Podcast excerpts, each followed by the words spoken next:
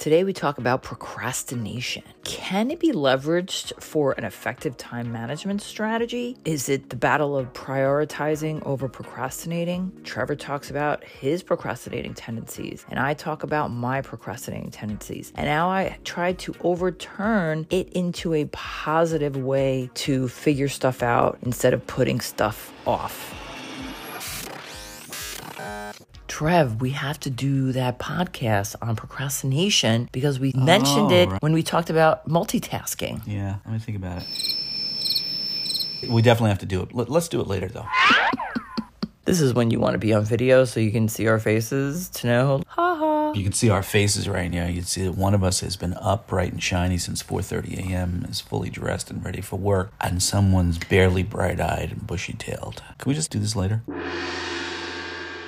I mean, if we do it later, then that means we may forget about it or we'll find something else to do. Listen, I've got a lot else to do. What are We'll you talking about? I got something a else list in. of stuff that's just overwhelming. I got a lot going on. Oh, I got a lot going on. That's the I am so busy. Listen, I think it's true. We are busy. I don't know if anyone is feeling the stigma of the excuse of I'm so busy. It's so exhausting to hear that all the time. Everybody knows you're busy. Listen, I want to get right to the point. I don't want to procrastinate any longer. I'd like to kind of get right to the wealth and healthness segment. Ooh. So, wealth and healthness is all about profit and pleasure, right? Why are you a small business owner? You want to make an income, you want to control your own income, not be a corporate machine robot, and you want to have fun doing it.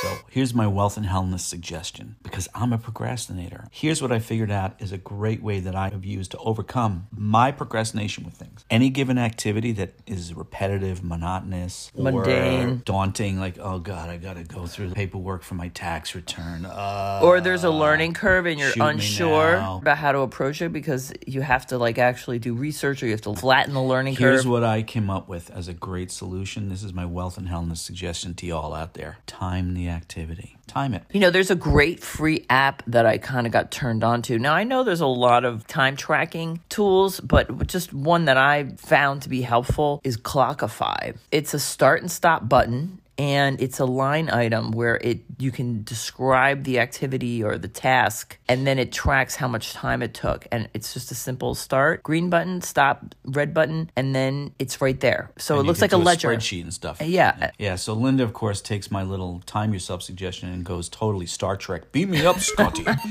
I was just saying, listen, if you have to do some basic household chores and it's the kind of thing you hate doing, like getting the laundry done or preparing food or whatever, just look at the clock. Okay, it's 10 15 a.m. And look at the clock when you're done and you realize, wow, that was only 12 minutes. That wasn't that bad. That's the tool that I use, whether it's this awesome technology app that Linda's talking about or just looking at the clock and timing myself and saying, I could do that again. I think for me, that's my problem with procrastination. I've got so many things to do. I, I look at the time spent on some activity going, all right, I'll set it aside because it's unknown how long it's going to take me. Well, you're talking about how you project the dauntingness of the task. So I think then that's a core element. that's the overwhelm. People, I know that's why I procrastinate. Well, that's the overwhelm. So now here's my perspective on this, and this is this comes from year 2007. I was in this three month leadership forum about owning a business kind of thing, and you get assigned a coach. The final, we had to do a business plan and then present it in front of a group of bu- other business owners that were advanced and part of the program as as the leadership.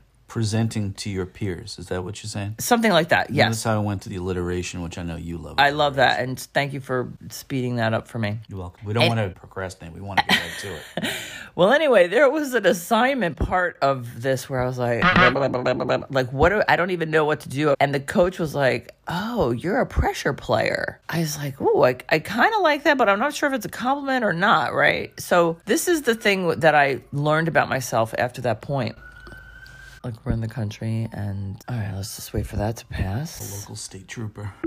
This is what I learned about myself after that. I know this is going to sound like an excuse, but part of my procrastination is actually like a meditative kind of process because I marinate to try to figure out a plan or a tactic or a, a- a strategy on how to approach it because I'm overwhelmed by it or I'm intimidated by That it. sounds like that's your strategy, which, By the way, I would call that more preparation rather than procrastination. Yeah, but I sort of I mean, to me, procrastination is you just keep putting the thing off. You know you got to get it done, but you put it off. And when you say, when I say put it off, I'm like, you're not even preparing for it.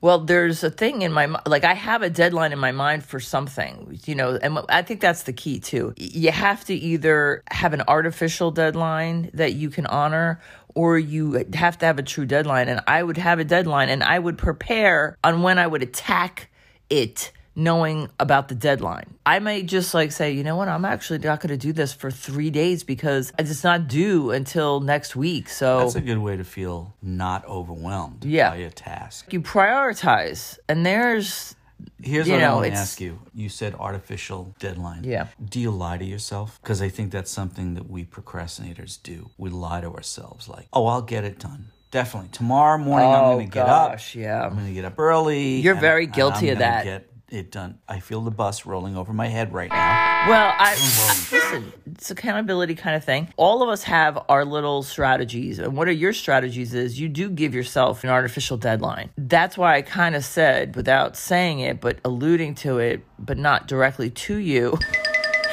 is you have to honor it. Yeah. You have to honor it. My problem is, and it's going to sound like an excuse. I know it's going to sound like an excuse because you call me out on this response all Yes, the time, telling me it sounds like an excuse. But with our business that we have right now, doing the Small Business Administration disaster loans for COVID, I just have too many things to do, and I create deadlines that I want to aspire to, and then there's a chaotic, massively chaotic aspect to what I do. But it is an excuse. But this is the other thing that happens. There's a consequence. And that's the thing that has to be faced also as a responsible business owning adult. That you have to just own the consequences of someone is going to complain. So you can't complain about it because you knew and That's the thing you call me out on. I do time, right because it. that's very frustrating to me because there are tasks where it's like, all right, well, you know, not that you want to jump at every single time if somebody doesn't really deserve attention because different reasons. You just have to be prepared for the consequences if you are not addressing something that you are responsible for that could have consequences. Is what I'm saying. So we started out with our wealth and wellness segment, and Yeah. let me conclude our podcast by kind of leading to what you just said about consequences. It is entirely possible that procrastination not only fails to recognize the consequences, but potentially is afraid of the consequences. There's a fear of the consequences. Oh, That feeds into it's like a feedback loop on the other end of it, which is the f- beginning of when you're supposed to do something. That's really interesting. I love the psychology of that, which awareness is the first step kind of thing. Yeah. If you're fearful of the consequence, that could be that artificial kind of gold deadline or whatever to set up a plan, a schedule, or a plan for how you're going to tackle the task that is creating the overwhelm, that is putting it off because you are afraid of the consequence. The only thing we have to fear is fear itself. Was that Winston Churchill? I don't remember. But if you can recognize that, so maybe this is like our second wealth and wellness segment of the show. Okay. If you can recognize Double down, baby.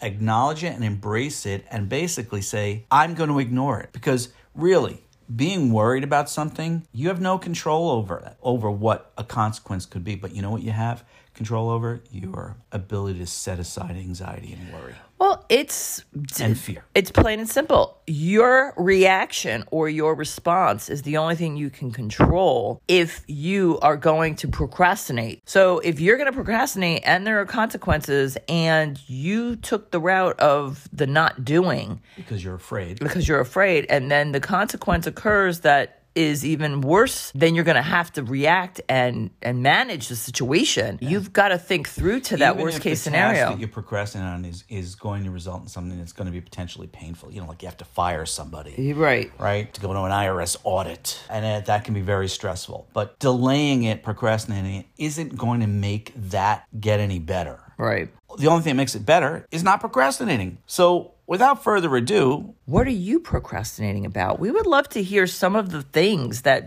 you must attend to when you run a business that you procrastinate and uh, you know what happens have have you had occurrences that where you procrastinated and there was a horrible consequence i mean for me the whole banking thing and reconciling and then that the terrible consequences the That's whole something taxes you've gotten a lot better with, though. I've gotten a lot better with it. Well, our business has gotten bigger, so it's it's almost ironic that well, I've gotten better even though the business is bigger. So yeah, let's hear from you. Yeah. Thanks for listening to Simple Sense for Small Business. I'm not going to delay this any further, and I'm just going to say I think Linda Rey, you're pretty amazing. You're pretty amazing too, Trevor. Thank you for joining us for Simple Sense for Small Business, where banter about mistakes we've made so you don't have to. See you next time.